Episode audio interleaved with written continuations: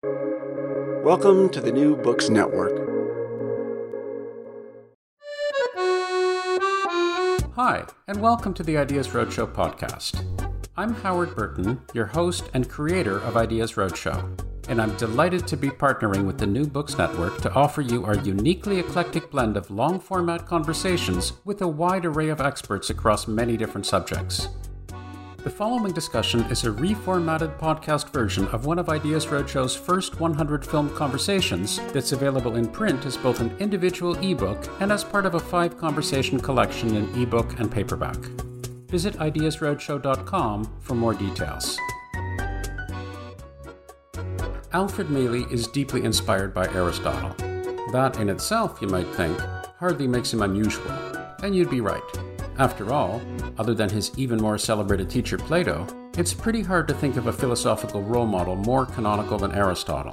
So the fact that Alfred, a professor of philosophy at Florida State University, looks keenly to Aristotle is not particularly surprising. But what is quite unique, I think, is Alfred's decidedly Aristotelian like determination to wade in and empirically explore for himself deep, abstract philosophical issues like irrationality, self deception, self control, and the principal subject of this conversation free will. Was this something that you um, that you were wondering about as a child? Were you a particularly inquisitive child? Were you a philosophical child? Was this something that you had had, had imagined? Uh, I'm not going to say was predetermined because we'll get to that later. But was this was this something that uh, a philosophical career was something that you had in mind from an early age, or how did that happen? No, I, I think as a youngster I didn't even know what philosophy is, but um, yeah, I think I always had philosophical interests. So I was raised in a religious household, Catholic, and uh, I would just wonder how all these different things could work. Like, I didn't go to Catholic school until eighth grade, but I went to catechism when I was young, mm-hmm. and I learned that you're supposed to love God more than your parents. And I asked my brother Ron one day, um, Do you love God more than mom and dad? It doesn't make any sense to me because I don't know God and I know mom and dad. How am I going to love him more? And Ron, he's a year younger than me, yeah. said, Yes, I do, because that's what I'm supposed to do and I just found that I couldn't do it. So that, that was one of the things I worried Did about. Did Ron come into the equation? Did you start measuring your love for Ron as opposed to your parents? no, I should have mentioned. I wasn't clever enough back then. uh, and I remember trying to figure out how gravity worked, but uh, it was with a globe and toy cars, you know. So why do these cars just stay on the globe? Why don't they fly off? So things like that. Right. Maybe most kids don't think about them. I don't know. Um, but I got interested in philosophy in college. I was I started off as a math major, and I like math a lot. I mm-hmm. still do. Um, and then I took um, a math course that had a logic component, and I enjoyed logic. So then I took a logic course, which was offered by the philosophy department, sure. and I thought that was cool. W- what else is there in philosophy? Let me take a course. You know, so I took some courses. The one that really got me hooked was a course on Plato and Aristotle. Mm-hmm because these guys had views about everything and integrated views. And I thought, my goodness, this is well. amazing. Yeah. At the same time, I was taking psychology courses, but this was in a time when behaviorism was dominant in much of psychology, and certainly where I was.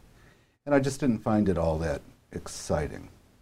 So I did care about human behavior a lot right from the beginning, you know, in college and found that I couldn't get what I wanted from psychology, but I could in a way from Plato and Aristotle. Sure. Um, so after I took this Plato and Aristotle course, I decided to be a philosophy major, and then I went to graduate school in philosophy.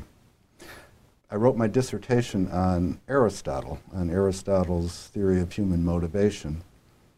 So back then, um, you know, I could read Greek pretty well, classical Greek and that sort of thing. When did you pick that up? Because presumably you didn't have that as an undergraduate. You must have had no. to do some extra work for that. In graduate school, mm. yeah. I went to a Catholic high school, so I learned Latin then, and then in college I learned Spanish. But neither of them would qualify for the language requirement in graduate school at the University of Michigan. Spanish wouldn't qualify? No. So I, uh, I think because I was in philosophy, if I had been in a different discipline, maybe it would have been okay. Some different disciplines. So you needed what? French? Needed Yeah, I needed French or German, so I took German. French. And then I started studying classical Greek, which is the hardest of those So languages. I've been that for to sure. understand. Hmm. And at that time, well, maybe my first three or four years out of graduate school, too, I thought I would just be an Aristotle scholar. You know, there are people who do that, they just write Indeed. on Aristotle, interpret. Um, but I was always really interested in some of these issues that he was talking about. And, you know, I just started having views of my own about these things, and I thought, well, you know, now it's time to branch out and Such as? tackle those issues directly. Well, my first book is called Irrationality, and it's on what's called weakness of will, and also self deception and self control. And uh, Aristotle had a, a view on weakness of will, so did Plato, and they both had views on self control. Self deception, they didn't have much to say about. Aristotle, nothing that I can think of, and Plato, one sentence. But, One sentence. yeah. What was the sentence? Uh, the lie in the soul is the worst thing of all. That's about it. And the lie in the soul is, you know, lying to yourself. Right. Um, Doesn't really explain how it can happen, though. no. It's just, it's just bad. and I wanted to know how it could happen. yeah.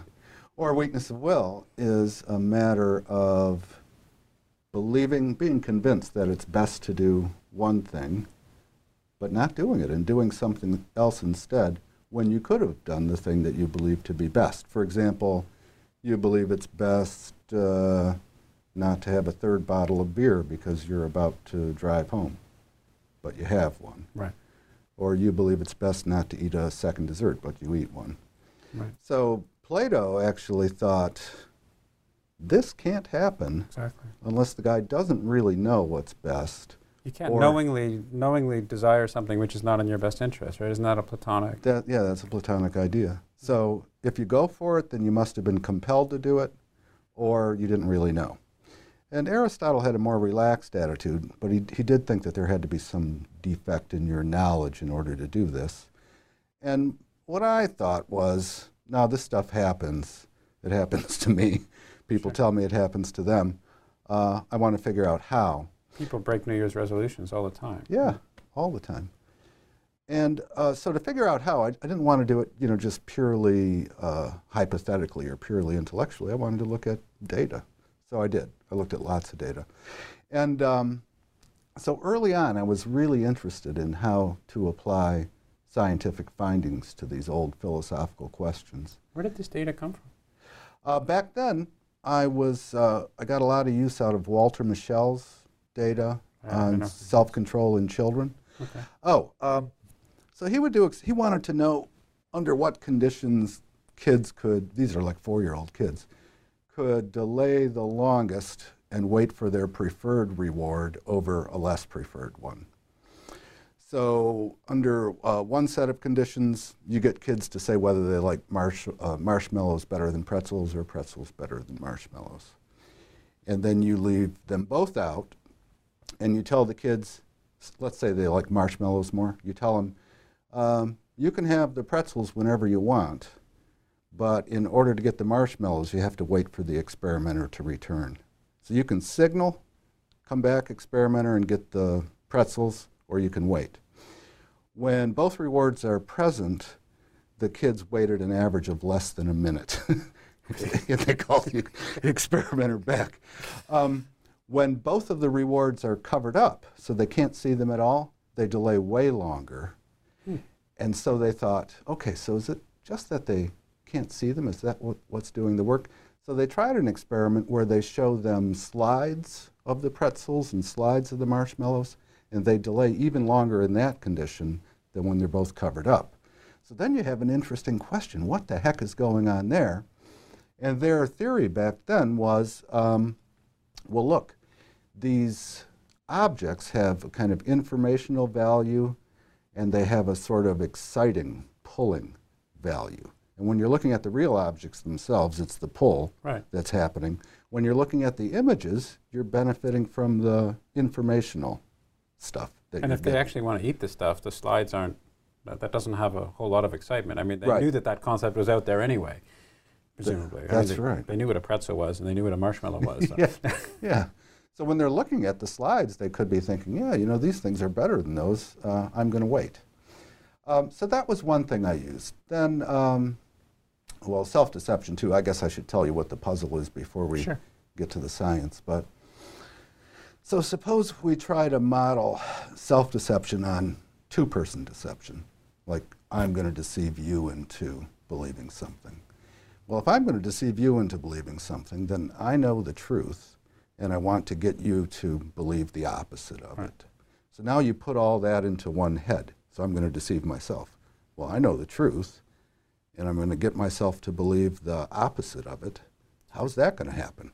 Right? Good question. Because I'd know what I'm up to. Right. Now, I guess maybe I should say a little bit about how I got interested in self deception to begin with. So, now this first book of mine that I'm talking about, that was published in 1987. Uh, so I wrote it in 85, 86. It takes a while for these things to come out. But in 1981, when I was just working on Aristotle and nothing else, I was invited to be a commentator on a paper on self deception by a major philosopher, actually. And it was in my home state at that time, North Carolina, so I agreed to do it. But I didn't know anything about self deception. I didn't even know that it was a philosophical topic. Mm-hmm. So, what I thought I would do is just read a bunch of journal articles on self deception, including some by this guy, and figure out what was going on. So, you know, I read the articles. I saw that this was the main puzzle, the one I just described to you. And I thought, well, the stuff that we call self deception probably doesn't involve intentionally deceiving yourself. So, so, so back up because I'm, I'm not understanding the, the even the point here. Um, you had me at how does this work? I'm Yeah. not even sure it's possible. I'm not even sure what we're actually talking about. Okay, well, that, we're going to get there. Okay. In fact, that's next. okay. So, um, yeah. So, what do when we say, "Oh, that guy's self-deceived"?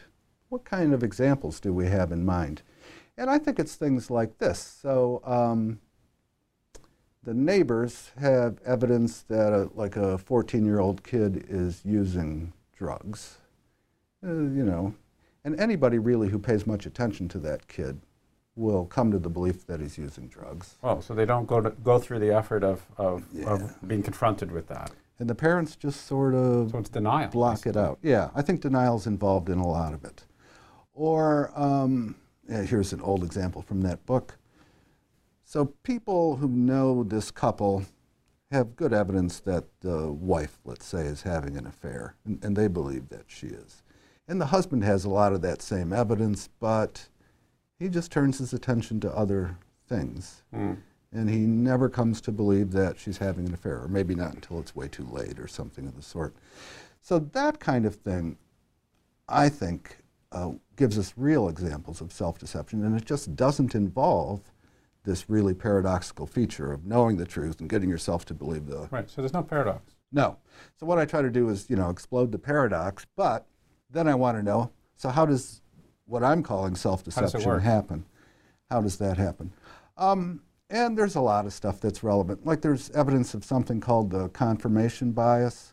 So if you're testing a hypothesis, you just tend automatically, really, to look for confirming uh, evidence Particularly if you're an academic. yeah. and much more so than you look for disconfirming evidence. So that's one thing that kicks in. Um, beliefs are driven a lot by the salience of the things you're thinking about. And when the parents are thinking about their kid, what might become salient is, say, images of him, memories, playing happily in the sand with his toy trucks. And, you know, so they think, oh, a kid like this couldn't do it. Right. Um, and on and on. There's more data, too. Um, But is this really a philosophical issue? I mean, the the, the other stuff that you said uh, before strikes me as legitimately philosophical. This strikes me as philosophical insofar as you're using your philosophical toolkit to identify the fact that there is really not a paradox. yeah. Uh, and insofar as you're doing that, you're being rigorous philosophically and demonstrating something that no, no, no, it's actually different in kind than what we were talking about before. It's it's a different.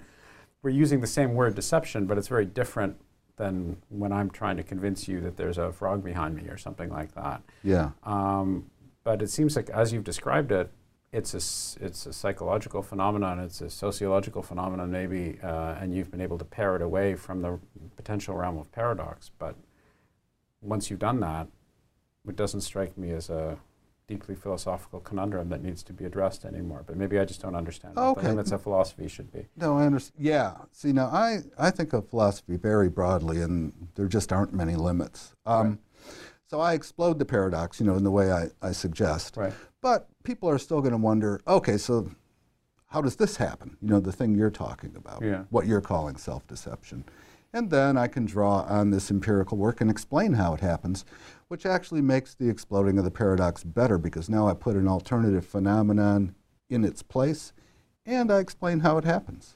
Okay. You know, and so people think, I hope, I mean, what I aim at is, hey, that's great. I'm going for this. I'm going to give up this old model of self deception. I'll move on to this new one.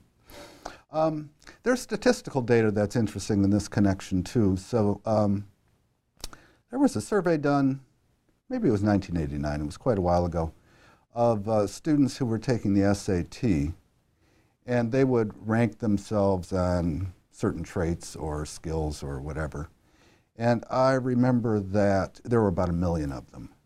Uh, 25% rank themselves in the top 1% of ability to get along with others. And it's, it's just trait after trait like this, or ability after ability. And uh, so, what the heck's going on there? You know, why so many? And there's this uh, overestimating we tend to do of ourselves. And uh, I'll speak for yourself. yeah. Actually, it turns out the most realistic people about themselves are depressed people. And what we don't know is are they depressed because they're realistic or you know, does it go the other way around? They could be only completely adjusted people in the world. They have the most self knowledge. Uh, so a little self exaggeration or whatever is, is a good thing, I think. But then you can see how this could just go a little bit further and we get into something you might want to call self deception. You might even want to call that self deception. Um, Well, yeah. something's going on if, if uh, 25% of the people think they're in the top 1% of getting along with other people. There, there's, a, there's, there's certainly a misalignment with reality. So, Yeah. to that extent, that there's, there's obviously deception. But um, Yeah. It's okay to do this, I suppose. it's very easy. It's, it's, very, it's very calm. There's no, there's no, no police came. There's no, we didn't have to shut everything down and start again. Yeah.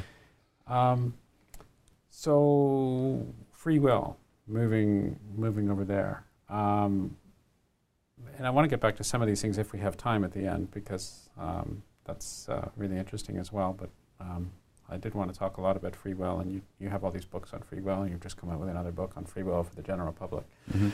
and you've uh, recently finished this. Uh, Templeton Foundation sponsored the Big Questions uh, project, three-year project, right, on, on free will. Yeah. Um, so uh, there seems to be a reason to, to talk about that. And from my perspective, well, before, before I get into that, uh, uh, tell me a little bit about your interest in free will and when that started. Uh, Okay. Yeah, I actually remember.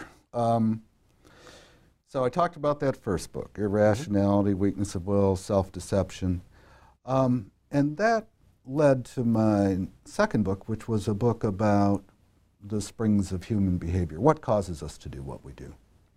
And, you know, it's interesting and complicated, um, but I have a causal theory about how all that works. And so then I thought, okay, um, I do have, you know, a general understanding of how human behavior is produced, but it's human behavior in general, intentional behavior. And I thought, well, now it's probably at last time to tackle free behavior.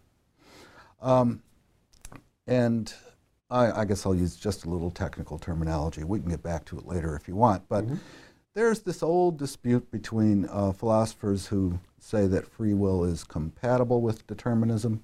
Determinism has to be defined in a certain way for this to make sense. It's a standard way in philosophy. And philosophers who disagree. And w- when I was a student, you know, I'd read about free will. Uh, I even taught a bit about it in undergraduate courses. But I always thought, you know, this is kind of stale. Um, so I wanted to wait to work on it until I had a thought, a new thought, you know, something that would be exciting. Um, so that book on intentional action was published in 1992. And just a little bit later, it was time uh, for me to apply for my second round of sabbatical grants. I had one to write the first book, and so this would have been about six years later. Um, and it was funded, and it was a book on free will. Uh, I called it Autonomous Agents because free will suggests to some people, anyway, something spooky or mysterious or spiritual, and I just wanted to keep all that under wraps, mm. especially the will part. And so I just used uh, autonomy as a name for free will and went from there. And what I did, because I didn't want to settle this or try to settle this dispute between the compatibilists and the incompatibilists. You didn't want to try to do it? No. Okay. And I never have. Well, that, that, that I can understand. yeah, yeah, yeah, that's right. well, see, that's something too. Uh, I like to try to do things I think I have a reasonable chance of succeeding at doing. Fair so enough. it's just part of my style. So what I did was to develop two different theories, two different full-blown theories of autonomy. One for people who are happy to say that it's compatible with with uh, determinism, and one for the others. And they overlap in lots of ways. There's a, a difference that's crucial to that distinction. Um, and the idea of that book was I had an account of self control too. So, a whole theory of self control. Spelled that out in part one of the book. And what can we add to self control to get autonomy? And then the second half of the book was about that. The reason self control isn't enough for autonomy or free will is you can be very self controlled in the sense that you resist all desires that are contrary to your better judgments. You're really good at that. You know, you stick to the plan. But now this is philosophy, keep in mind. So hypothetically, it could be that the system of values that drives all your self controlled behavior is uh, brainwashed in, sure. say. Well, if it's brainwashed in, then it looks like you're not an autonomous agent. It looks like somebody else ultimately is in charge. So, yeah, that was the idea of that book. And that was my first book on, well, half the book was on free will, although I called it autonomy.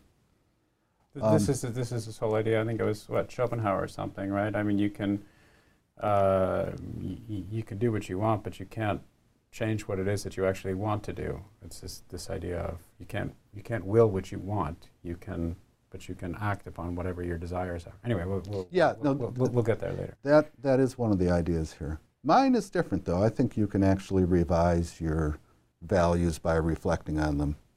So you could. Right you know, you could care a lot about something, and then eventually you ask yourself, well, is this thing worth caring about as much as I do? And right, right. you could come to see that it isn't, and right. then you don't care about it as right. much. Um, so, I, I was talking about this earlier with you just a few minutes when we were chatting. One of the things that has frustrated me, long frustrated me about um, these sorts of discussions, is that all too often people are talking about different things when they're using the nomenclature that's involved. Mm-hmm. So when people say free will, it's not clear what exactly they're talking about. When people say determinism, it's not clear what exactly they're talking about. And it's natural you will have all sorts of divergence in terms of opinions and theoretical constructs when you can't really get a clear sense of what the terms actually mean to begin with. Yeah. Um, and in in your book, Free, you spend a lot of time at the very beginning highlighting those very points. You're saying, okay, different people mean different things. This is what I mean, and this here's one interpretation based upon uh, one analysis of what these words mean. When people use the words, they use them in this context. Here's another context, and you delineate. In fact, y- at the very very beginning of the book, you talk about um, three different types of notions of free will, and you make this analogy between three different types of gasoline, mm-hmm. uh, or petrol if you happen to be British. Or, yeah, or, or, right. Or, or whatever. So, what we'll call regular free will. If we use the gas station analogy, it's regular. So, um, a sufficient condition for that is that you're sane and rational, well informed. You make a, a decision on the basis of the information, a rational decision. Mm-hmm. And nobody's uh, coercing you or compelling sure. you. There's no gun to your head. Um, that is enough for the decision to be free, according to this regular view of free will. Right. But then, see, this is where we get to deep openness. Then somebody might think, yeah, but that's not enough because it could be that really that was the only decision you could have made given the laws of nature and the initial conditions of the universe. So deep openness is lacking in this regular free will. So now in the mid-grade, what they want to do is add it in. So in the regular one, it could have been the case that the laws of the universe chose things in advance. I mean, if you want to put it your way. That, and regular free will says that's okay, it doesn't matter. All that matters is that you're sane and rational, nobody's holding a gun to your head, you have good information, and so on. Okay. But the people at the mid grade say, no, that's not enough for free will.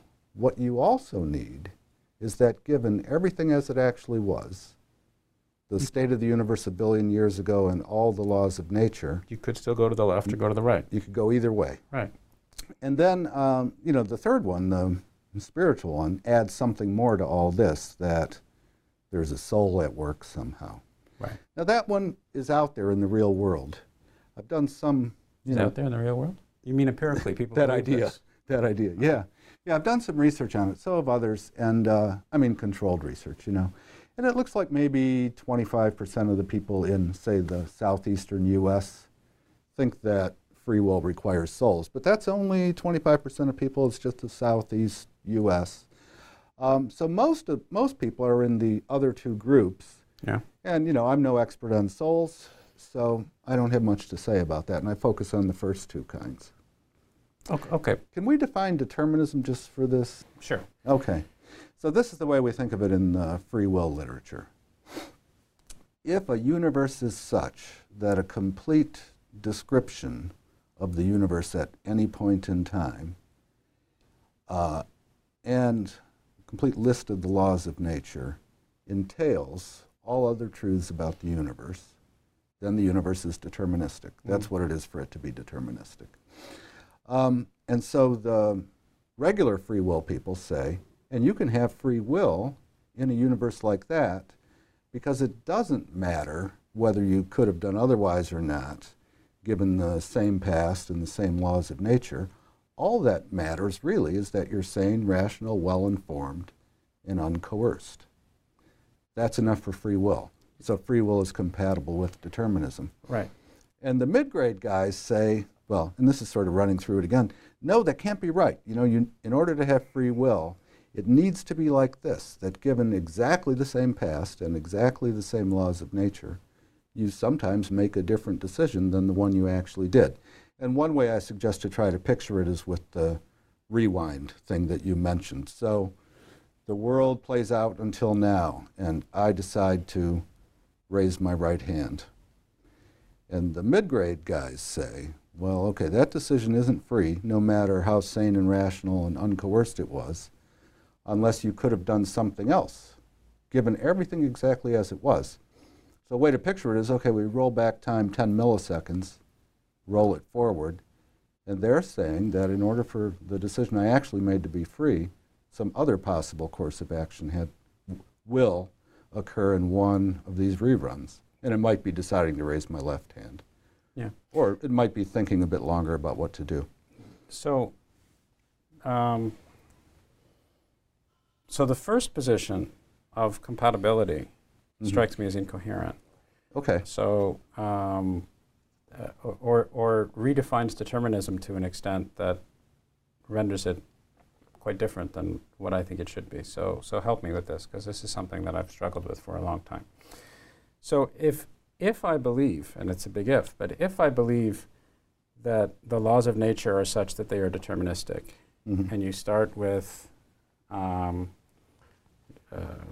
and, and they include everything in the material world. And to eliminate your soul issue, there's nothing other than the material world. Okay. So we're all materialists. We believe that um, um, that everything consists of stuff that is governed by the laws of nature, mm-hmm. and these laws of nature are deterministic.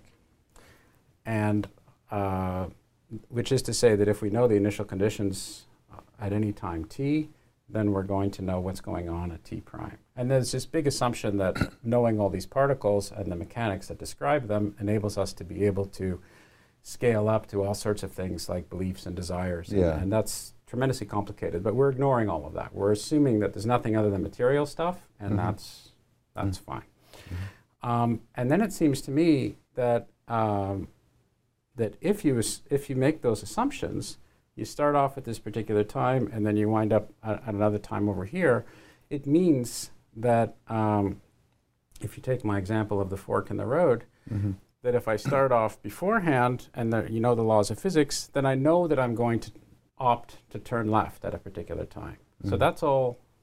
That's all determined according to this mm-hmm. this hierarchy. Now the fact that I then think that I have a choice of whether or not I'm going to turn left or turn right or whatever, and there are all these different states in my head, that doesn't uh, doesn't really matter because at the end of the day, I will necessarily turn left. So all of that is just psychological stuff that um, um, that may be reassuring to me. But actually, if I can predict ahead of time, way back in time, no, he's going to actually turn left, then my actions are determined, and as such, they are controlled. And the, and my notion of the fact that I could have gone to the right is actually an illusion. Okay. no, that you know that makes good sense what you said. Now there are some different replies to this. Uh, some you won't like. One you might not have thought about. So, uh, but I'll start with one that you probably won't like. But some compatibilists. Now remember, they really are claiming that determinism, just as you described it, is compatible with free will. Right. They're and I think that's completely incoherent. So not convince me otherwise. Okay. They're not disagreeing with you about what determinism means. Okay. Uh, so some will say, no, you know, the only sense in which you need to be able to have decided otherwise in order to have free will is that you're such that if conditions had been slightly different, like if you'd had different reasons to do things, you would have acted differently. No, but that's according to the laws of physics. That's just not true. Well, it might be model. true. It might be true that you're such that if reasons had been different, you would have acted differently because the con- initial conditions would have been different. that's right. But we're all assuming that the initial conditions are the. I mean, that's okay. There, if you graph it, right, you would Yeah. say that different initial conditions lead to different results. Yeah.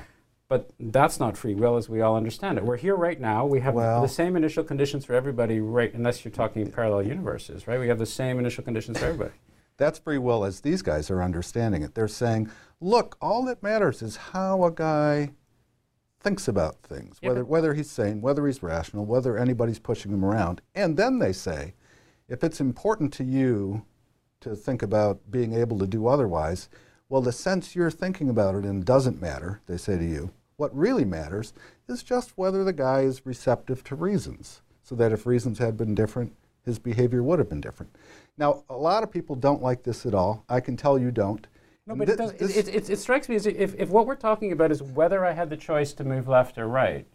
Uh, we we don't have to be. Okay, let's get But- to the second point. So you made a choice. We want to know did you do it freely? Exactly. And- That's what I understand by free will. And what you might say is you didn't do it freely unless you could have chosen otherwise. Right. Okay, now here's a case. This is an old thought experiment. It's from uh, Harry Frankfurt, 1969. Yeah. Uh, but we'll do we'll do my version of it because his has a certain glitch in it that you'd probably spot. So we're going to do mine. Okay. Okay. So there's this uh, potentially mind controlling guy on the scene.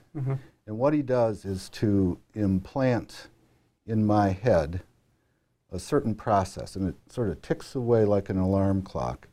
And it's set to cause in me, at a certain time, a decision to steal your car. Okay? Um, but it just so happens that I'm thinking about stealing your car anyway, and my uh, and this universe now is going to be indeterministic, so it's not. a Oh, we're assuming an indeterministic Yeah, yeah. universe. Well, if you assume Okay. an indeterministic universe. well, that's okay though. Well, All right. You, you want to see the point? This, Okay. It's a cool old thought experiment. So I'm thinking about whether to steal your car or not, Mhm. and it turns out that at just the moment that that process that was implanted would have caused my decision if I hadn't decided on my own, I decide on my own. I decide on my own to steal the car. Now, I decided on my own. The universe is indeterministic, and, and uh, nobody's pushing me around. I'm saying I'm rational. So it looks like what we should think is hey, that's a free decision. He freely decided to steal the car. But I couldn't have done otherwise in the thought experiment than decide to steal the car Because if I hadn't decided on my own to do that, this process would have caused me to decide to do that. Now, this little thought experiment, well, it's part of a bigger paper, um, led lots of people to think that you don't really need to be able to do otherwise in order to have acted freely. There's a case in which you can't. Um, there was John Locke's old example of a locked room.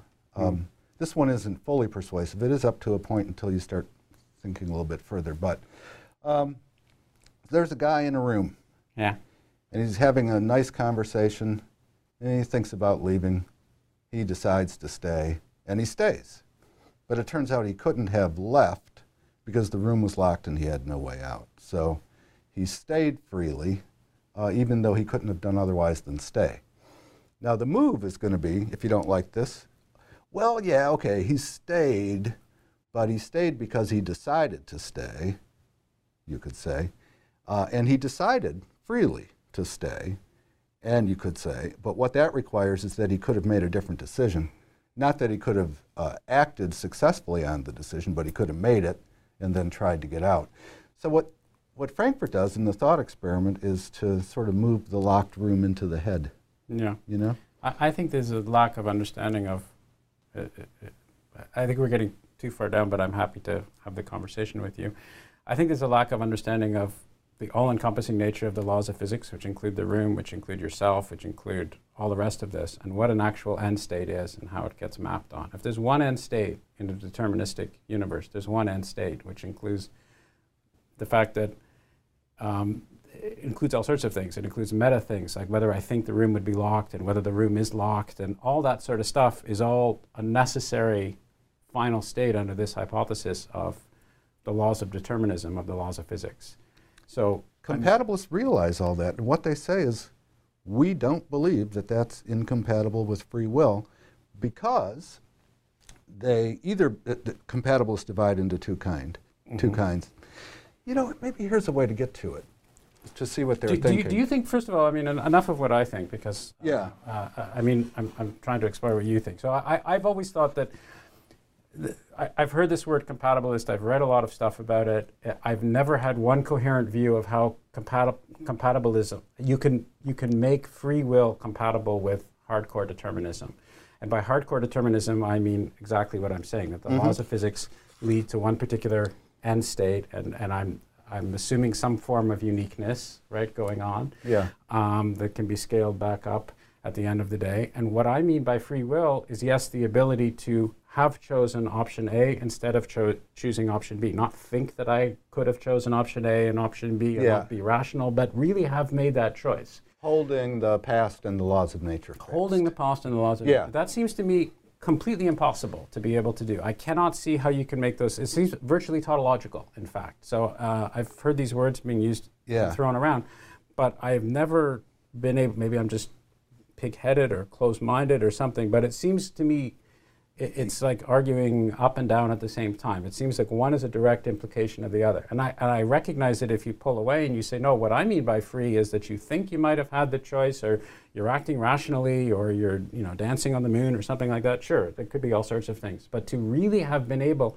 to go to the left as opposed to going to the right when the laws of physics tell you that at the end of the day you will go to the left, Yeah. it seems impossible to me to, to Uh, all right, then I think the short answer is you're making an assumption that the compatibilists reject.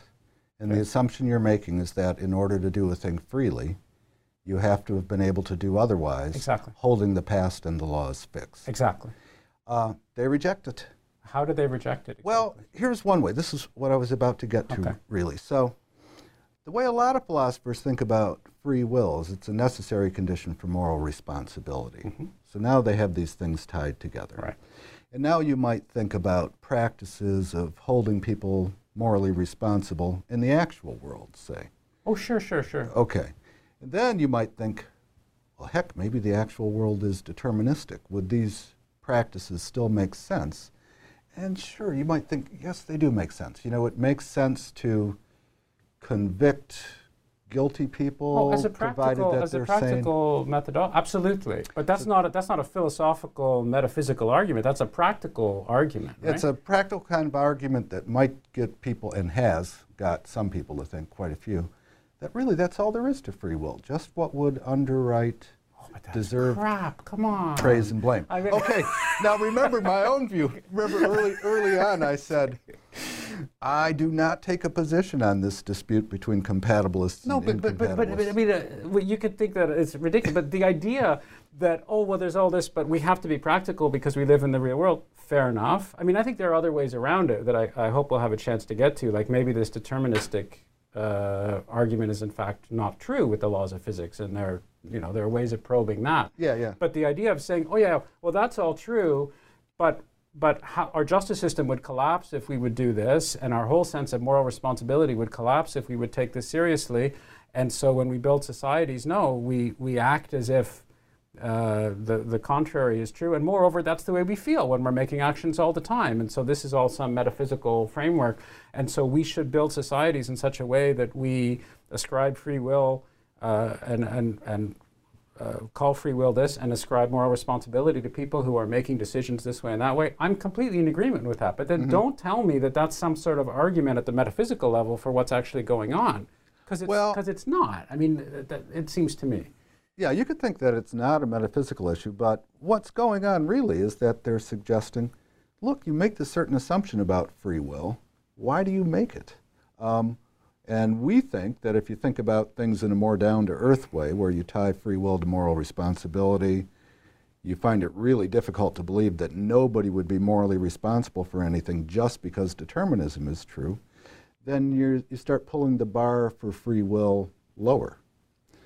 Okay, that's how they think about it. Now, I know people who just won't go for it no matter what. It doesn't Com- make any sense. It's just logically incoherent. Uh, to me, Only if you define free will the way you're defining Fair it. Fair enough. Okay. Fair enough. I mean, and this gets back to what we said before. If you call something different, or we're talking about a different thing, by by what what we mean by free will, if we're if we're not actually meaning that you could have gone to the left uh, just as easily as you could have gone to the right, and it was up to you, Yeah. um, and and you you're defining it differently. Okay, fine. I, I have no problem with that whatsoever. Okay. Um, and I don't even really care operationally to the extent that I'm not, you know, I'm not uh, lying awake at night worrying about about this sort of thing because I actually do, as it happens, believe that I have free will. Okay. Uh, but I, uh, I, for me, the challenge is how do I, um, how do I jibe my belief and conviction that I have free will with what I just said, which seems to me a very strong argument. So I think for me, the approach is okay. How do you, Mm-hmm. how do you address that, given given the constraints, as it were? How do you find a way out of it, or, or but not just say, oh well, it works in practice, and so therefore we just we just won't worry about it. That's, that strikes me as as, as uh, shilly shallying. Well, we'll get up to the second level of free will pretty soon, which Sure. will bring in indeterminism. But maybe one more kind of thing on this. So, uh, Eddy Nahmias, who's a, a terrific guy, used to be a colleague of mine here, has done uh, empirical studies on whether layfolk are compatibilists or incompatibilists. And you don't want to ask them, hey, is determinism compatible with free will? Most people mean by determinism, oh, whatever that thing is that's incompatible with free will, right? They don't have clear thoughts about it.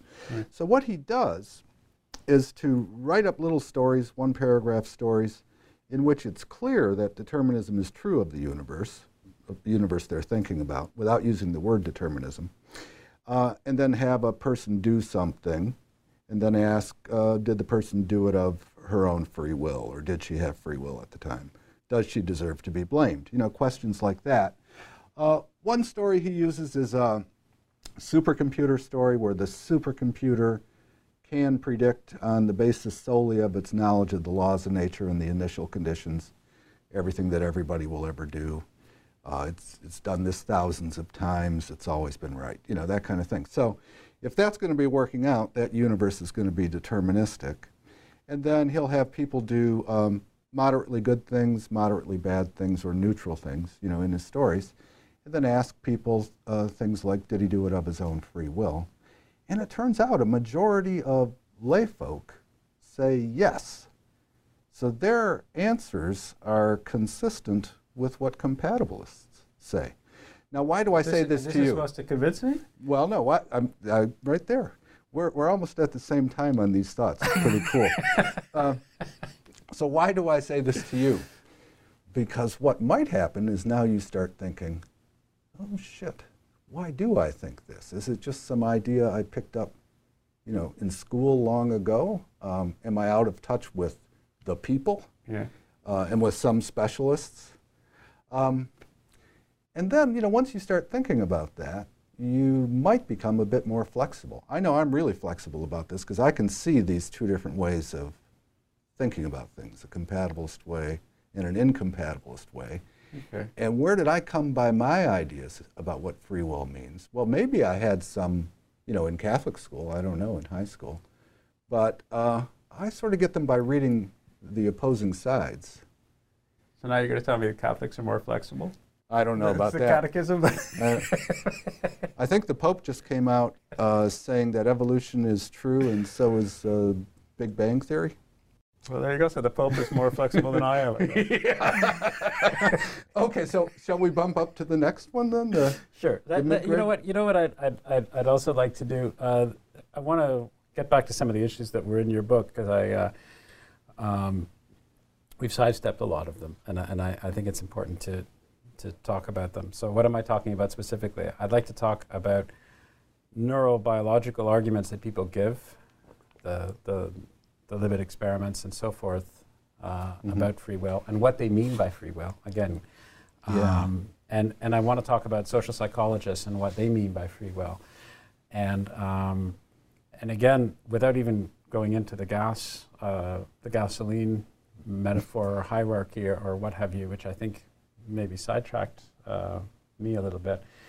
Um, it, it's interesting to me as I was reading your book because people mean diff- very different things than what I mean when, when, uh, when we're talking about free will. So, for example, um, people in the neurobiological community that are using these these Libet experiments uh, as justification for one thing or the other, depending on their perspectives, they're defining free will in terms of whether actions are consciously done or unconsciously done.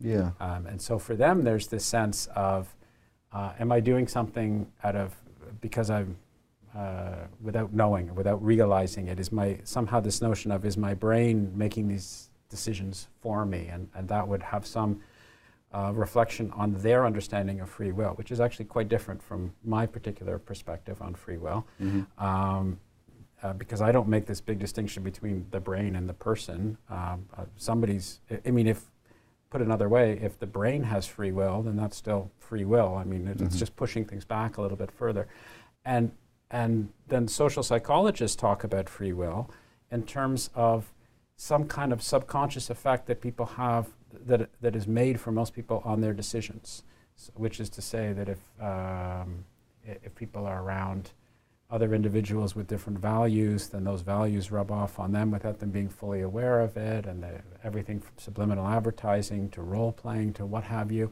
Mhm. That we're living in a world surrounded by all sorts of cultural attachments, some of which we're aware of, some of which we, we may not be aware of. And that, again, we're making a lot of decisions without full awareness of all aspects of those decisions. And that's what they, they that's how Mhm. they're interpreting aspects of free will. Right. So I, I want to talk about these things in more detail as you talk about, uh, I think, very well in your book. But I, I guess my central point is, again, this emphasis that different people mean different things when they're actually talking about free will. Yeah. That's true. Now, uh, about these studies, you know, really we should do different kinds of studies one at a time, but about the neuroscience studies, Yeah, let's focus on that for a while. they get to the conclusion that there's no free will, partly from uh, an empirical claim that they make on the basis of the data. And the empirical claim is that in the cases they're studying, the agents, the people, make their decisions unconsciously. So if they can't, if they're not entitled to that claim on the basis of the data, you don't even make the connection to free will. Right. The process gets shut off. So I can explain why So let's go all they're the way not back. entitled Let- to that. But, but let's talk about the experiment first. and Okay. And, let's go all the way back and, and, and set the scene for people who don't, don't know who Benjamin Libet is, has never heard of these experiments, all the rest of that stuff. Yeah, let's do that. So let's do the Libet experiment. So the task was to flex your wrist whenever you want. And you're watching a really fast clock. The spot on it makes a complete revolution in about two and a half seconds. And you're hooked up uh, for EEG, so readings of electrical conductivity on the scalp are being taken, and you're hooked up to an electromyograph, so when your muscle starts moving, uh, that can be detected. You need to flex at least 40 times to get data that are usable. So you're sitting in the chair, you're watching the clock, and what you're supposed to do after you flex is report on where the spot was on the clock when you first became aware of your urge, intention, or wish or decision or whatever. Because the idea is that you tell these subjects, flex your wrist wh- whenever you want at some time, and then just pay attention to when you decide to do that, right? Yeah, that's right. That's the basic idea. Um, and when subjects are regularly reminded to be spontaneous, that is, not to plan in advance or think about when to flex, I'm going to draw this because it's so Sure. much easier. Sure. You get um, a ramp up. So here's the time at which the muscle starts moving. Uh, under the condition I mentioned, it's 550 milliseconds, a little more than half a second before then. Um, you start getting a ramp up in the EEG readings. And the average time of first reported awareness of this urge or intention or decision or whatever is 200 milliseconds before the muscle starts moving. They call this W time. So, so just to summarize, as I understand it, right? So these people are flexing their wrists at, at spontaneous times, and then what's happening is they're, uh, somebody flexes their wrist, and they have uh, they they can uh, have the signal for the muscle in, in their actual wrist, and they have a signal in their head for when they're actually doing something, and then the people are recording when they think they're Yeah. deciding on to flex their wrist. Right. And what's happening is they're detecting a signal that starts here, Mm-hmm. and then over here, uh, 300 milliseconds later, and, and a little bit more, then then they then the people say, yeah, that's when I wanted to flex my wrist, and here they're detecting a signal when the, the wrist actually flexes. That's right. So what Libet says is when the EEG ramp up starts, um, that's when the decision is made, and he takes these reports that are made after the flex uh, seriously and says, but people don't become aware of those decisions until then. So uh, the decision was actually made about a third of a second before the person became conscious of it, and um, then you get the connection to free will. And the claim is, well, look, unconscious decisions can't be free; they have to be conscious decisions in order to be free. But is he entitled to assert that the decision is made there, as opposed to something happening there that's part of a causal process that maybe results in a decision later on? So, one thing you'd want to know we, we can distinguish between decisions you make now to do things now, like flex now, and that's what you're supposed to be doing in these studies. And call those proximal decisions, and decisions you make now to do things later, like you decide now you're going to have dinner at 7 o'clock, something like that. So he's talking about proximal decisions. And what we'd want to know is how long it takes them to cause muscle motion. That's one thing we'd want to know. We'd want to get independent evidence about it. Now, if you think of a decision to do a thing as just a, a little action of forming an intention to do it, then if you can get information about how long it takes proximal intentions to do things with your hand to cause muscle motion, that would be very useful. But they have these other experiments as well that you pointed out. Yeah, yeah. So, what you'd want ideally is um, well, there are reaction time experiments where you know that when you get the go signal, what you're supposed to do is click your wrist, uh, flex your wrist, for example. And so you can measure the time between the emission of the go signal and the muscle burst in those examples. Now, what you'd want to do is find one where people, or do one yourself if you have a lab, where people are watching a clock, because that's going to divide attention and slow down reaction time. So back then, you know, I didn't have any big grant money when I wrote my book, Effective Intentions. Um, I looked for a study like that, and I found one. It was by Patrick Haggard and Elena Magno, as I recall. And uh, so subjects were watching a Libet clock, and they were doing a go signal reaction time test. And the mean time between the emission of the go signal and the beginning of muscle motion was uh, minus 231 milliseconds. And it takes, of course, a little time to detect the go signal. And so the time between intention acquisition, if that's what happens here, and muscle burst is going to be less than that. Um, and that could be how it is in Libet's case, too. that the intention doesn't really come up until around here somewhere. And back then, there's a sort of pre intention causal process up and running that may or may not issue in an intention here. Now, this is a point I've made and persuaded a lot of people of because there's more to say about it. Like you get similar readings when I'm watching you about to do something and we're taking readings from me and I know that you're about to do it. We get curves that look a bit like this if we average over many trials. So then some people will say, well, maybe you're right about that. Maybe that's not a decision back there. Maybe the decision doesn't happen until here. But they say, but here we've hit the point of no return for the making of that decision. Now that things got that far, there's no way the process is going to be stopped. So is the point of no return hit there? Well, what you'd want to know when you're thinking about that is, hey, did we ever get curves in Libet experiments where part of it looks like this, And then it just falls but, off. but there's no subsequent muscle burst? Well, it turns out that Libet's data don't let you look at that because when you do studies like this, you need something to signal the computer to make a record of the preceding second or so of brain activity, you mm-hmm. know, to store it so they can do the back averaging, mm-hmm. do the statistics. And what he used to trigger the computer to do that was the muscle burst. And again, what we want to so see So by definition, there's always going to be a muscle burst there. yeah, just because that's the trigger. So we don't have any good reason to believe that the point of no return has been hit here either. Yeah. And about points of no return, there are stop signal reaction time studies too, just like there are go signal ones. So the task would be, hey, you know, flex when the spot hits the nine o'clock point on the clock, unless the clock uh, color changes from, say, blue to red. And you can move that stop signal closer and further from the designated time, and people will stop. Stop signal reaction time on average is about 200 milliseconds, too. Mm-hmm. So now, if you can do that with an external signal, what about an internal signal? Like, yeah, I'm kind of tempted to flex soon, but don't do it.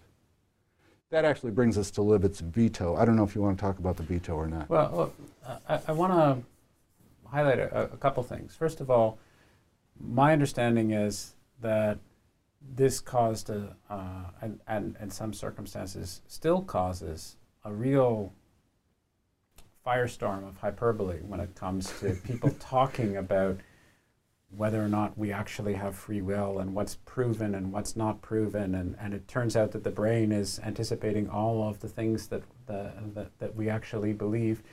Um, so the, the fact that this is something which has been trotted out on all sorts of occasions for all sorts of particular causes I think uh, needs to be emphasized a little bit. Yeah.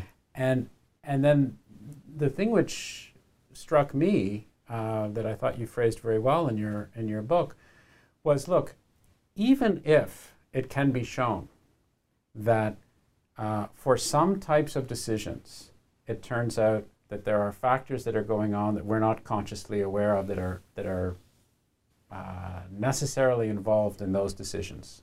Mhm. Even if we, and it's not clear from this, as you pointed out on many occasions, that that's even true in this case. But even if it's the case, well, what does that actually show? It means that for some types of decisions, we are not consciously aware of all stages of, of why it is that we act in a particular way. And as you pointed out, first of all, these experiments are only looking at a very, very small and, for the most part, hugely irrelevant aspect of the decisions that we're making as conscious beings or as Yeah. active agents and so forth. Whether we're, you know, we're thinking about what is, how do we spontaneously flex our wrist or which buttons should we press, whether it's left or right. They have nothing to do with the normal sorts of decisions that any reasonable person would assume would have something to do with free will, like like whether I should go to this university as opposed to that university, or, or thinking through a, a myriad process. You give the example of, of what you have to do to buy a seat on a plane, and, Yeah, and, and, a, right. and a- and a particular seat that you're going to buy.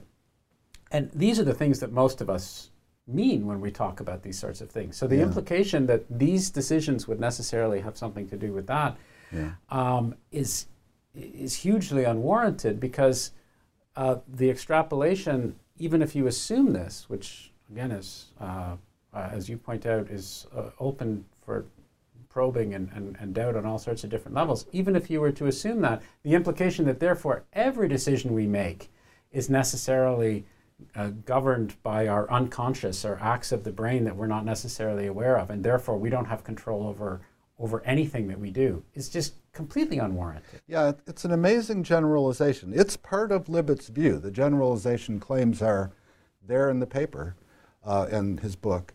He says, yep, you know, that's the way it's working here. Decisions are made unconsciously here, and we can generalize this to all decisions. Aside from the veto, he thinks that once you become aware of your decision, let's say, or intention, you have about 100 milliseconds to veto it. Yeah. But you can never consciously initiate an action, you can only consciously stop it. Um, yeah, the generalization is unwarranted, as you say. Now, one thing to keep in mind is that the subjects are instructed not to think about when to do it. Right, which is exactly right. what, what you don't want to do for free will, presumably, and when, conscious decision. And when they're careful not to do it, you get a readout like this. When they do think about it, you get a, a longer tailed, uh, this is called a readiness potential. You get a longer tailed one. Hmm. But so, how much are decisions that you don't think about at all but just make, like these important decisions that we're talking about? Well, not very much, which makes it harder to generalize from findings about one to findings about the other. And actually, I dispute even the claim about the findings that right. the decisions are made here. Now, there are later um, experiments done with different technology, but they all suffer from the problems that we're talking about, including the generalization problem. Um, yeah, so why did it create such a storm and so much interest? You know, in a way, so the, the first Libet paper on this was published in 1982, and then there was a behavioral and brain sciences paper published in 1985. That's a big and important journal. And the articles are published with lots of commentaries, so, you know, there were lots of commentaries. And then interest in science, it seems to me, sort of petered out for a while. Philosophers still talked about it sometimes. I know I was writing papers on it, well, quite a while ago. Um, but then Patrick Haggard, a, a, very good neuroscientist in London, just sort of resurrected the Libet style research and did some more. And that really brought it back to prominence. But what's the worry about free will? So it's pretty obvious the generalization claim isn't legitimate. There are my worries about even what's going on here. There are worries about the timing, too. This turns out to be a really hard task. Hmm. Uh, I was a subject in one of these experiments, so I can tell you firsthand about it later, maybe. Um, so there are all those worries. Well, one thing that seems to be going on among some scientists is that they think of free will as requiring that something immaterial, something non physical, is a cause of behavior. I'll read you some quotations from Free in a minute. I know it's puzzling, right? Uh, and so they're thinking, well, look, we're getting hard evidence that it's brain events that's, that are causing. How does, how does this lead to some immaterialist worldview? I don't understand. Libet had an immaterialist view. What he wanted to do was to find evidence of a power of consciousness that sort of no. swoops in from outside and generates decisions. That's what he. That, that was his. That was his agenda, as it were. Yeah, that's what he really wanted to do, uh, and he thought he found some evidence for it in you know in the veto. And so let me just read you a quotation. I think I have this one marked. Yeah, okay. It's from a neurobiologist, neuroscientist, uh, Read Montague. And he's oh yeah, yeah, yeah. he's telling us what free will means. Yeah, yeah I skipped over that part because I just see that outlandish to me. Can I read it? Yeah, sure. Here's free. we don't do this, you know. We're just going to edit this out. But go, go, ahead, read it anyway. Oh, I can't do my joke? You could do the. It's not free, but it's cheap. Okay. That's the joke. okay. Are you really going to edit this out? We, we, we, haven't done the reading of the book thing before. Oh, okay. It's a marvelous quote. I'm going to read it to you. Yeah, read it to me. It'll just take yeah. 30 well, seconds. Maybe we'll leave it in. Who knows? Okay, Read Montague from a 2008 article, Current Biology. Free will is the idea that we make choices and have thoughts independent of anything remotely resembling a physical process. Free will is the close cousin to the idea of the soul, the concept that you, your thoughts and feelings, derive from an entity that is separate and distinct from the physical mechanisms that make up your body. From this perspective, your choices are not caused by physical events, but instead emerge wholly formed from somewhere indescribable and outside the purview of physical descriptions. This implies that free will cannot have evolved by natural selection as that would place it directly in the stream of causally connected events. Sure. Well, So- logically, if you take it outside of the domain of physics, then it's not going to be subjected to the laws of physics. Yep. And he's not the only one. I mean, uh, then I go on to quote uh, shorter quotations I give from other scientists who are claiming, well, you know, free will requires that souls are at work. And then you can see why people would think that a study that suggests strongly that the brain is heavily involved in decision production would lead them to claim that there's no free will. But there, I think, you know, it's all gone off the deep end. Yeah. We shouldn't think of free will like that.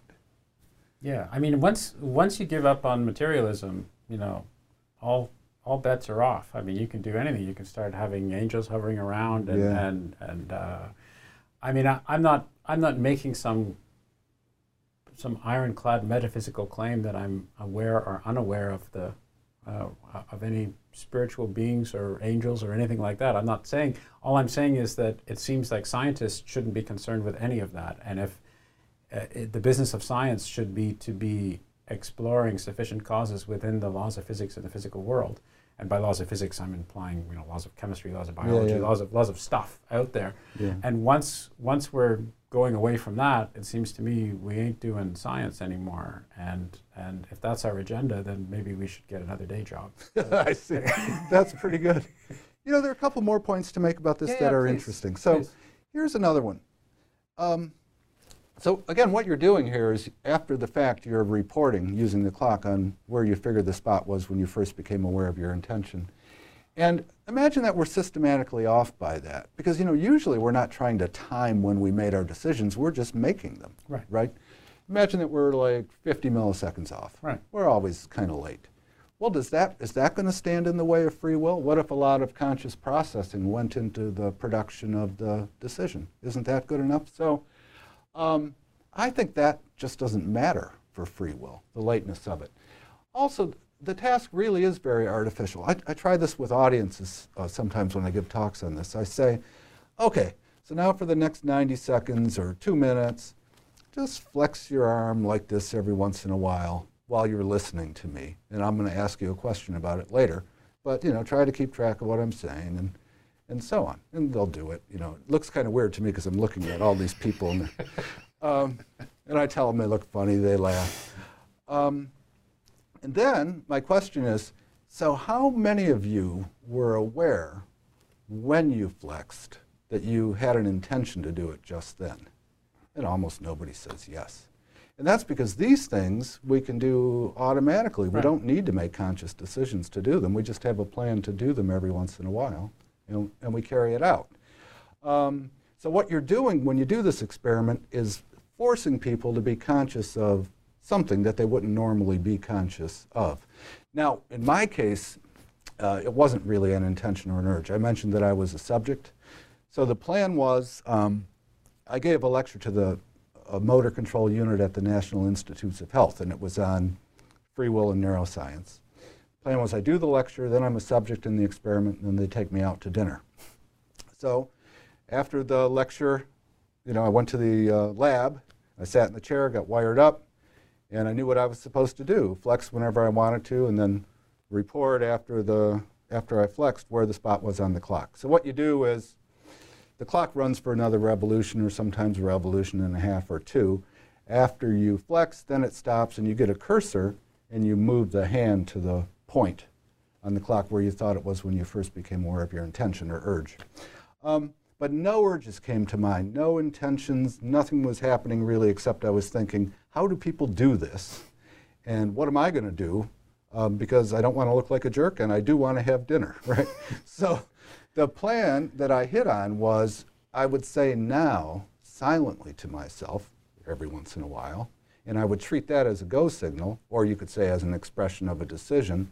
I'd flex in response to it, and I'd try to remember where the spot was on the clock when I said now silently to myself.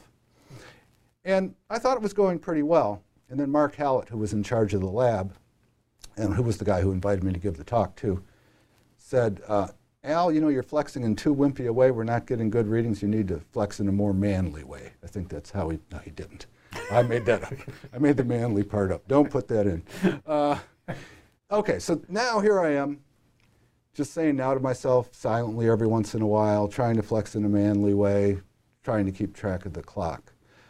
Um, and those flexes I could have made without being conscious of any intentions at all if I didn't have the instruction to report. Hmm. Okay, so the instruction generates something that you, consciousness, a kind of consciousness anyway, or consciousness of something Right. that there wouldn't be without those instructions. Right. And that makes it even harder to generalize from findings about cases like this to thoughtful decisions. Right. And, and, and I think this idea of the process of making decisions when you break it down, and you've talked about um, how difficult it is to actually develop a decision procedure, and then how you might be distracted by the fact that you have this reporting aspect as well. That's all going on.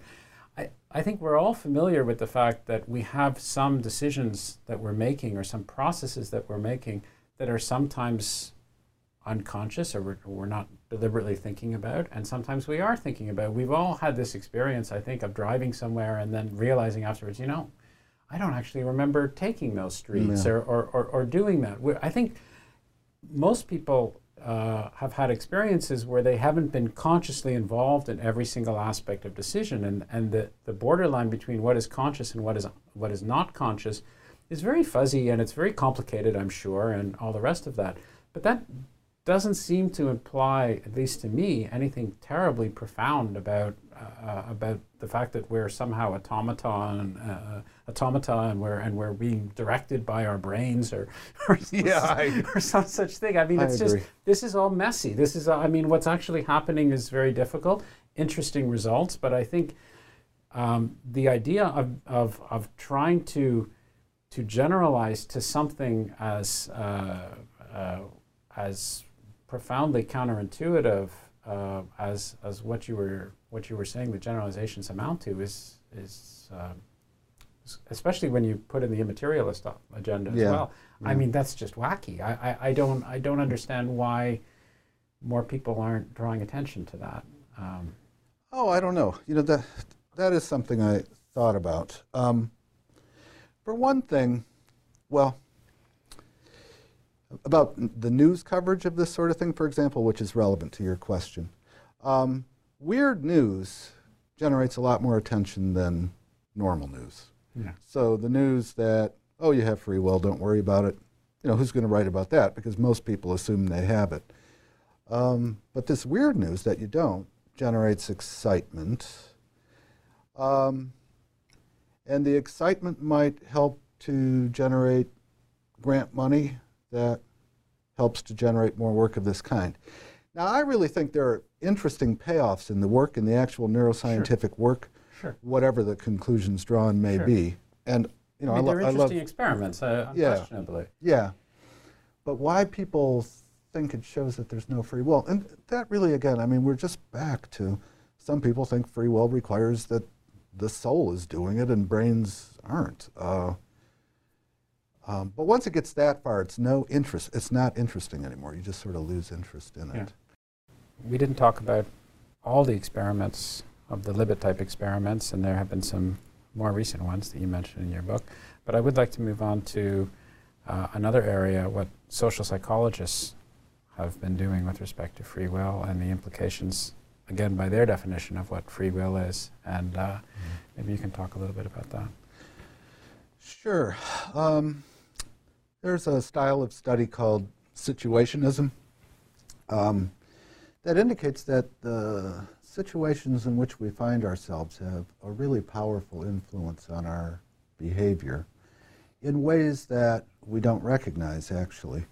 So I'll tell you about, I don't know, maybe one, maybe even three of these studies, but Sure. we'll start with a study on what's called the bystander effect. And it was motivated by what happened to Kitty Genovese 50 years ago in New York City, where apparently she was uh, murdered on a public street in the evening, and many people could witness it from their apartment windows. And according to news reports, nobody called the police. Um, now, what you wonder is, why not? You know, it's an easy thing to do. The person needs help. Why not do it? So a pair of psychologists um, decided that they would try to study this phenomenon. here's one of the experiments. It's, it's uh, very nicely done. Um, so you get subjects to come and you lead them to believe that they're going to have a conversation with other college students about college life and problems encountered in college life. And there are three different conditions. In one condition, you think you're in one room and there are people in other rooms. You think only one of the other rooms is occupied, so you're just talking to one person, nobody else can hear. In another one, you think uh, there are two other people than you involved, and in another one, five other people than you involved. Now, what's actually going on is it's just you, and there's a tape recorder in another room. And they're told that the microphones work in such a way that when one person is talking over it, nobody else can talk, nobody else can be heard. And so what happens is they play a tape recording that goes on for two minutes and five seconds of somebody who says that he's having a lot of trouble, think he's, thinks he's going to have a seizure, is really worried, starts stuttering, and so on. And what they want to find out is does it matter how many people you think can hear the voice? Does that matter to your behavior? Right.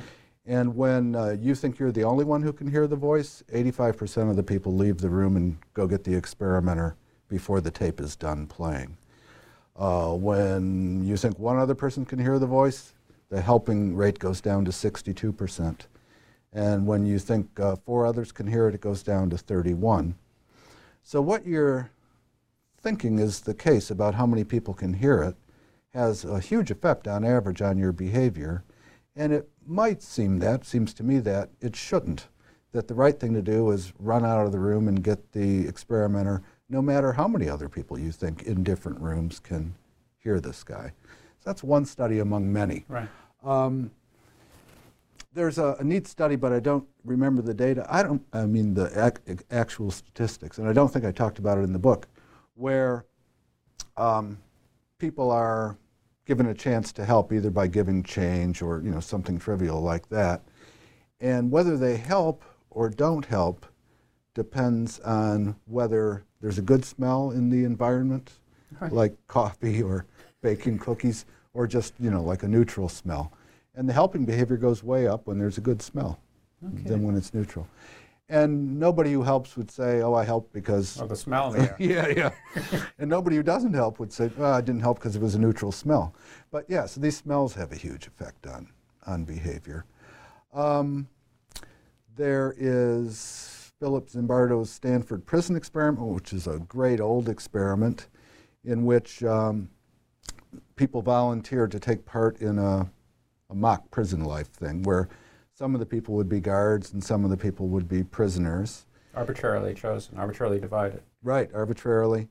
And the ones who were selected to be prisoners were actually picked up in police cars at their residences and driven to the Palo Alto, uh, Palo Alto police station and then uh, from there to the prison, which was in the basement of the Stanford Psychology building. And the experiment was supposed to go on for two weeks. They had to cancel it after six days because things were really getting out of hand. And uh, a lot of the guards became bullies. Uh, they had prisoners do things like wash toilets with their bare hands uh, and all other kinds of nasty stuff. And um, one thing that's really interesting about it is these prisoners just stayed there. And they could have left. They could have said, no, I'm done with this. This is a stupid experiment. I'm gone.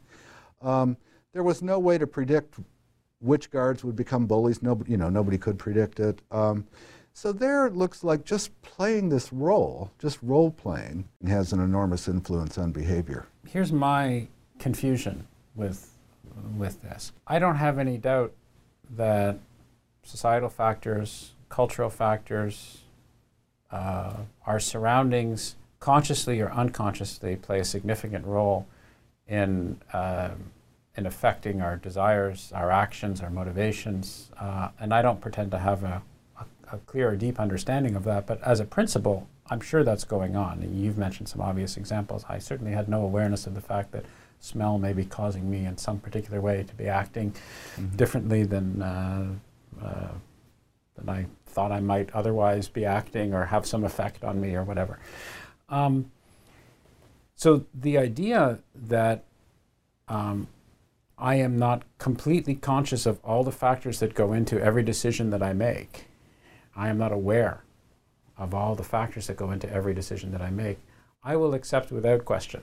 Yeah. Um, but that seems a different sort of statement to me as to whether I have the opportunity to to have it in my power to go left at the crossroads instead of going right at the crossroads. It seems like a completely different thing to me. I see. And so, um, and again, there's this um, uh, equivalence of uh, my sense of what free will is with these other factors. I think they're in, they're important. I think they're interesting on a societal level. Uh, we should should certainly be aware of it because uh, I mean you mentioned the Stanford Prison experiment, but uh, obviously these experiments are done with an eye towards understanding how the horrible atrocities during the Nazi era might have been perpetrated by so many people, and, and, and that gives us hopefully some understanding of the human condition so that we can ideally uh, not have to replay the same uh, atrocious tape and so forth. So I'm not suggesting that these things aren't relevant or important or what have you. Mm-hmm. But I guess my problem is, as I understand it, they don't really have a lot to do with my my sense of what free will is. Yeah, okay. That's interesting. Well, here's one way to think about it in response to your question in particular.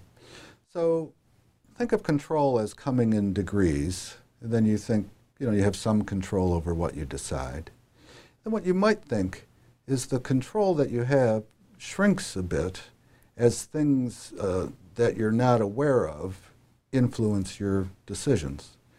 So the more influence things you're not aware of have on your decisions, you might think, the less control you have over them. Mm-hmm. Um, now, I certainly don't see that the control is shrinking all the way down to zero. Like go back to the bystander study. Even when the person thought that four other people could hear the voice, well, 31% of the exactly. people did help. Exactly. And then you wonder about the other 70 or so. Could they have helped? Um, and maybe so, right?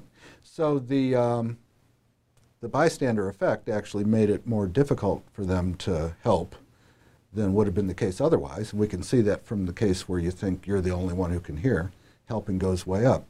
But does it make it impossible? No. So maybe it's harder to make good decisions under conditions like this. In fact, it is. And easier to make nice decisions when there are good smells in the environment. But that's not as though we're closing off one door entirely and forcing the Absolutely. person the other way. So, yeah, I agree. And it's also it's also dependent on uh, what sorts of decisions we're talking about. And again, that's what that's what you mentioned here when you're talking about the, the Libet experiment or, or related experiments about pushing the left button or pushing the right button that that, uh, that came I think in the 90s uh, that, that, you were talking about, or maybe even more recently than Yeah. that. Um, so these factors certainly play a role. But if I'm thinking, for example, about um, where I want to go to college, or if I'm if, or if I'm thinking about uh, who I'm going to marry, well, or if I'm thinking about something which is really significant in, in, in terms of my life, I'm likely not going to do it um, just for a moment, for a, a short period of time. I'm, I'm, the, the idea that I may be influenced by a smell in the air or something like that will be filtered out over the longer term because I'm going to think about it, I'm going to deliberate, I'm going to, I'm going to talk to other people about it, I'm going to mull it over. And, and, and so I, I'll grant you that there is a spectrum, but one way that we can and do, I'm sure, uh, ensure that we have as much conscious awareness as we possibly can over significant decisions is by focusing on the things that we can control and by taking a longer period of time to actually weigh up for these these sorts of decisions. Yeah. So again, it's this generalization problem that okay, operationally I say that's interesting. We're influenced by more things than I thought we're interested in. I mean, it's, it's just like when when you uh, when you're shown uh, maybe some I, I don't know if subliminal advertising actually works or if it doesn't work, and I don't know where the current studies are these days. But I, I can imagine that it, just for the sake of this discussion, I can imagine it's possible Yeah. that it works, Yeah, right? Um, and so I would say, oh, look at that. Um, statistically, for a large number of people, this sort of thing actually does work. Isn't that interesting? Well, I guess we better be thinking about this. We better be preparing people to make sure that they're not brainwashed and all the rest of that. But it certainly doesn't make me think that every conceivable decision I make, I have no control over or something like that. Yeah. And as long as I can control major decisions or step back and be able to do that, it means that I take this whole issue of what free will really is off the table. It becomes a sociological, operational, psychological, uh, psychological or cognitive science thing. Do you see what I'm what I'm saying? Like from a Yeah. from from a, a the principle of free will, it seems to me. I've already pushed that aside. I've convinced myself that yeah, I have control over th- over the situation. If I want to take us, uh, maybe not as much control as I, maybe not perfect control in all circumstances all the time, but I don't have to worry about this decision already being made for me. Yeah, I, I agree entirely. So maybe before people think about it, they think, I don't know who would think this, but they think, I have total control over everything I decide, and I'm not influenced by anything I'm unaware of. You know, they might think that. Well, we have good evidence that things aren't like that. Um, and so some people might be disappointed. Some people like you might say, well, I, you know, I thought it was like that, that there are all, lots of influences on what I decide. But still, in the end, most of the time, it's up to me what I decide. Um, yeah. Now, there are people who think, not so much theorists, but people I hear questions from when I give talks, that free will has to be an all or nothing thing. So either you, you have it and you're using it all the time, or you don't have it at all. Now, if somebody has that way of thinking about free will, then they might think, well, look, in some of these situations, you've lost it. The situation really is control. I mean, uh, the situation, yeah, really is in control of what you're doing. And so if it's all or nothing, then you never have it. But, you know, it's just. But that's that's like getting back to, to, to, to Libet's Yeah. uh, uh, system of beliefs, right? This idea that if if uh, it, it either has to be all one way or all the other way, and so if I have one example of, of something that I think is suggestive of it being one way, then therefore it implies that it's always that way. I mean, that's that seems unfounded to me. Yeah, that's, that is. It is. Can you tell me a little bit about the work that you have planned for the uh, the um, the next little while? Not only work in self control that you're you've just started this this new um, three year project on studying self control rigorously, but also if you have any other before we get there, maybe any other free will type of experiments that you're either you'd like to be involved in or you could imagine uh, should be done. If I could give you uh, an infinite amount of money, uh, or at least a large amount of money, and, and, uh, and five years to conduct whatever experiment you'd want to conduct. Do you have any that, that uh, would spring to mind? Yeah, actually, I do. Um, so, about the bystander effect, for example, or any of these effects that we're talking about, the situationist effects, one thing I'd like to know is how much would educating people about the existence of these effects, how much would that influence their behavior in the future? So, just to give you an example of what I mean. So, I told you about the, the one bystander study. Um, suppose we educated people about the bystander effect, and then we asked them to come back to the lab, say, in two weeks, and we staged a bystander scenario, like a fake injury or something.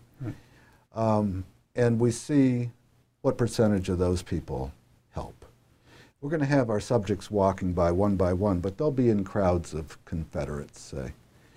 And then um, you can do the same experiment, but without the education in advance about So the effect. that'd be your, your control group. Yeah, and see what what the difference is. I would like to think that education just about the bystander effect, making it sink in, would make people less likely to display it.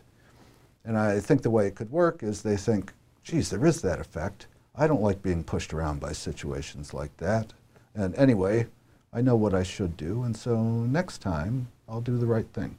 You know, I'd like to think it goes that way, but I'd like to see evidence. And if it if it does go that way, and I suspect you're right, I suspect it will go that way. At, at least there'll be some statistical effect, I would guess. And if that's true, that certainly would argue for a more systemic, coherent education process writ large in our society for these very issues. Yeah. Because um, that is important from a moral perspective. We would like to be living in a society where large numbers of people don't ignore people who are who are in peril. And so, if that can be, if one can be educated to avoid that in the future, then that would be in all of our interests. Yeah, I agree. I agree entirely. Uh, I give a lot of talks to undergrads these days, you know, traveling around the country and other places. And um, often I'll give this talk about situationism. And in the end, what I do is I ask them what they think they'll do next time they're in a crowded mall and they see a young kid crying and looking lost or an old person fall. And I say what the effect predicts that you'll do is just walk away, and everybody else will too. But what will you do, and what, sh- what should you do? And I think that itself uh, can make a difference. So I think education about this on a broad scale, yeah, would make would make a difference. But this is just what I think. If we did a study like Right. this or some studies like this, then we'd have good evidence about it. And in terms of these situationist um, effects, as it were, are there psychologists who build these into a larger framework? So the way I would look at it is to say, well, these are these are revealing, interesting data points that we're getting. So there's this one effect over here, and there's another effect over there. Um, are there people who say, well, this is all part of my overarching psychological system to understand human psychology, at least, or this aspect of human psychology? So the bystander effect comes out naturally from you know, my my system, and these other effects come out naturally from my system. Do people do things like that in, in social psychology, as far as you're aware? You know, they might, and I might not be aware of it, but I'm not. I'm not aware of it. Um, now, some people have drawn the conclusion that really all of our behavior is entirely driven by situations, and you know, so we never act freely. I've seen that. No. But- really, Ho- hold on, back, back, back, back up, back up. So all of our, uh, all of our situation, uh, all of our behavior by everyone, Yeah. hundred percent, Yeah.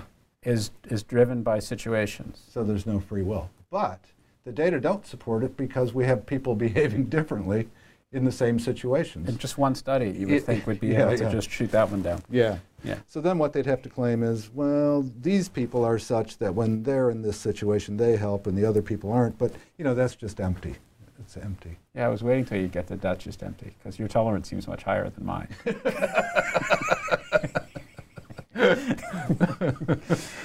um, so I've kept you here for a while. Um, I, I, I- I could go on, but uh, but let me just ask: Is there anything that you would like to talk about that, that we haven't had a chance to talk about? Is there anything that we've we've missed and that uh, we should we should dwell on? Well, we, we never really did get to that uh, second grade of free will, the mid grade. We could Yeah. just do a little bit on that, just so people I'm- know I'm- how it's supposed to work. I'm happy. I'm happy to do that. Um, Okay.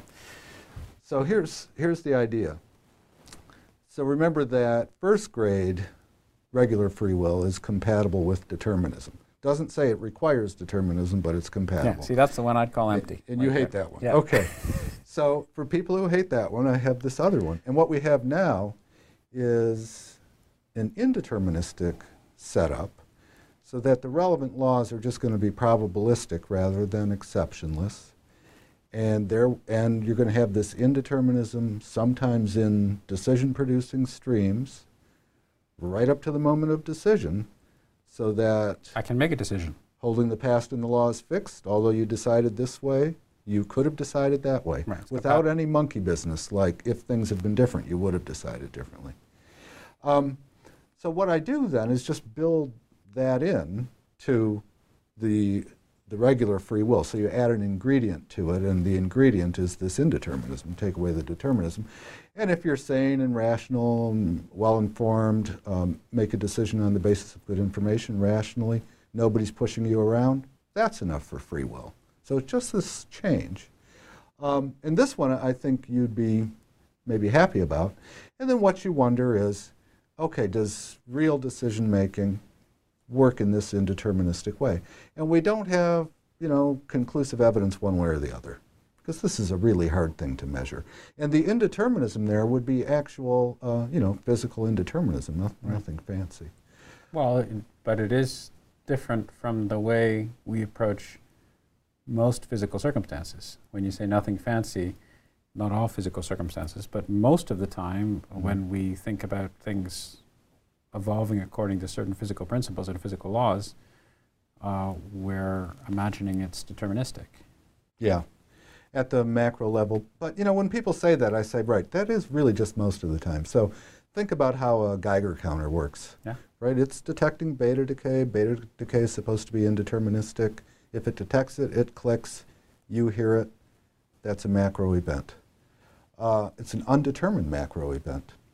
And there could be things like that in the brain. Um, I did talk about the fruit flies a bit in, in the book, didn't I? So there are some biologists who think they found evidence of genuine indeterminism in little fry, uh, fly brains. Now, I don't, I don't want to describe the experiment necessarily, but suppose they're right and there really is indeterminism there, then that could be part of our evolutionary heritage. So may just be that the brain works indeterministically in that connection. Now, why would it? Um, maybe that's the way it is, but then it turns out to be useful for certain purposes. Like you don't want to be overly predictable to enemies, say. Now, one way to achieve not being overly predictable would just be a deterministic system that has built into it, you know, different ways to go on different occasions. But another way would be uh, to have an indeterministic system that can respond differently to the same stimuli. See, see now, now I'm now I'm confused since we're having a conversation about this. That uh, I'm going to flex my intolerant muscles again. It seems. um, so, I think the idea of looking at motivations from an evolutionary perspective, which is I think what you were doing, um, in terms of well, why would we want to do this? Well, this might help us, and Yeah. from an evolutionary perspective. I think that's a little different because, again, I'm looking at the whole system. If the premise is the whole system is deterministic, um, then evolution is also deterministic, that everything is deterministic. Mhm. Um, and so I can't conceivably, I can't conceivably um, um, use indeterminism or or some aspects of that as a as a as an evolutionary tool in order to show my adaptability. Do you understand what I'm what I'm what I'm saying? I'm not entirely clear? sure. So the background here is now we're assuming the universe is not deterministic. Okay, so now we're Right. well, okay. So if it's not deterministic, then then if it's not deterministic, um, then evolution is not deterministic, and then uh, you know. I mean that, that that's what we I think that's what we assume with evolution anyway, right? That things are not I mean isn't that implicit in the assumption of evolutionary doctrine, right? That that that there's no necessary determinism, determinism when you look at a species when we when we talk about it from this notion of a species being more apt to survive or less apt to survive or fitter mm-hmm. and not fitter, we're looking at these all these different possibilities that, that could actually happen. And then there's up there's a mutation there's something like that that happens over there. And so yeah it turns out in the fullness of time that this one actually uh, makes it through or these this selection of, of different guys make it through right Yeah, we talk about chance selection. Actually, it's consistent with determinism because it could just be that the chance is epistemic in the sense that Right. we you know we can't do the calculation, we have no idea, but, But it's if, if, consistent. if you were clever enough, you would have known that this one species would have made it through all the way from the very beginning. yeah, it could it could go that way, or the universe could actually be indeterministic, the way you know a lot of people in quantum mechanics say, and evolution work in an indeterministic way. Right. And then decision making could, I mean, as another thing, just a third thing, work that way too sometimes. Um, and that's what the that's what the mid grade people want, so that you get to a certain point in the process, you decide to do a certain thing, but everything being the same up until then, you could have decided to do something else. For that, you do need, I mean, if it's brains making decisions, you do need indeterminism in brains. So you need that, really, that the laws, the relevant laws, be probabilistic rather than exceptionless. Um, now, that won't be enough for people who think you need even more control. Yeah, but they're crazy. Those do. are these immaterialist guys, right? These are these guys that that that, that okay, crazy is maybe too strong. Uh, maybe not. But but uh, the, these are people who I would say are outside of the scientific domain. This is what I said before, right? So I mean, if you a priori want to believe that uh, in dualism, which it seems they're they're believing, there's something outside of material objects that are subjected to the laws of nature that we necessarily need to ascribe. Well, then that's what we're talking about, right? Yeah, So, yeah. so once we go there, I mean, you're you're more tolerant, more open. Less empty, you know, all these other things. you're, you're, you're a philosopher, so you, you have time for that. I'm just saying that may be part of your belief system, but I just don't think that's appropriate to bring to a scientific discussion. I mean, Yeah. if, if you really want to discuss scientific issues and uh, about what we can, uh, what we can do about um, how we can solve this, then I don't know. You, you, you, you want to have them as a category, that's fine. But I mean, for me, as someone of a scientific disposition, I just have a difficult time dealing with that. Yeah, no, I think that's fair enough. So, uh, and again, that's the the one that I don't really say much about because Yeah. I'm not an expert on souls. So, Uh, so, so let me, if you've got a bit of time left, if you're not, if you're Yeah. not too, uh, too, too tired, um, I, I read this book by uh, by John Searle about uh, uh, neurobiology and free will, Mhm. and he is someone who, if I understand his argument correctly, is very much in the same um, category as as I am, which is this mid-range belief. So Mhm. just to, to recapitulate in my words and tell me if you think that this is wh- what you're saying, I believe that it's it's basically nonsensical to live in, in a world that we agree is deterministic in terms of its full physical laws. Um, uh, it, it's, it's, let me put it another way. I think it's incoherent to imagine free will being compatible at some fundamental level with uh, a deterministic universe, a materialistic deterministic universe.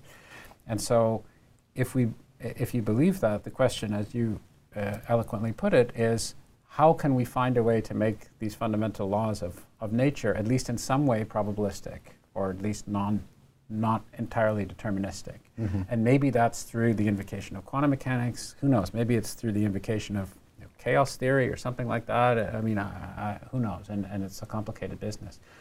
But um, so uh, then, then the question is, well, what can you do further scientifically about that? If you have those sets of beliefs, can Mhm. you imagine setting up experiments to be able to just imagine them, let alone conduct them? Can Yeah. you can you can you go to some level of being able to probe that, uh, call it what you will, metaphysical belief or philosophical belief or orientation, um, in, in some kind of coherent way? Can you even imagine a set of experiments that you might do to be able to probe that? To determine, for example, whether the brain works indeterministically or not. Um, no, I can't. Maybe in the distant future, but you know the the indeterministic um, events are going to be small scale events. They're going to be in a living brain. Uh, how are we going to get get there? You know, and do do Yeah. the studies. So, no, I mean fanciful experiments. If on the basis of brain scans, scientists could predict with 100% accuracy which button the guy's going to press 10 minutes from now. Um, I'd be, uh, you know, a little bit impressed about that. By that, maybe quite impressed. Yeah, quite impressed. But I wouldn't necessarily generalize to all decisions either. So that study, you know, one study like that wouldn't do it. Um, yeah, I think I think once we're down to that level, once we're down to the metaphysical level, whether you have, need determinism or indeterminism or whatever, um, we've gone beyond what we can study now. Well, Al, it's been a lot of fun. Thank you very much. Yeah, me too. I hope you enjoyed this reformatted podcast. As mentioned at the outset, this conversation is also available both as an individual ebook and as part of the ebook and paperback Conversations About Philosophy, Volume 1, along with separate discussions with James Robert Brown, Patricia Churchland, Charles Foster, and Scott Soames. Those interested in more information about Ideas Roadshow are directed to ideasroadshow.com, while those who are curious about me and other projects I'm involved in are recommended to visit howardburton.com. Thanks very much for listening, and I hope you'll tune into another Ideas Roadshow podcast on the New Books Network soon. We release a new one each Wednesday.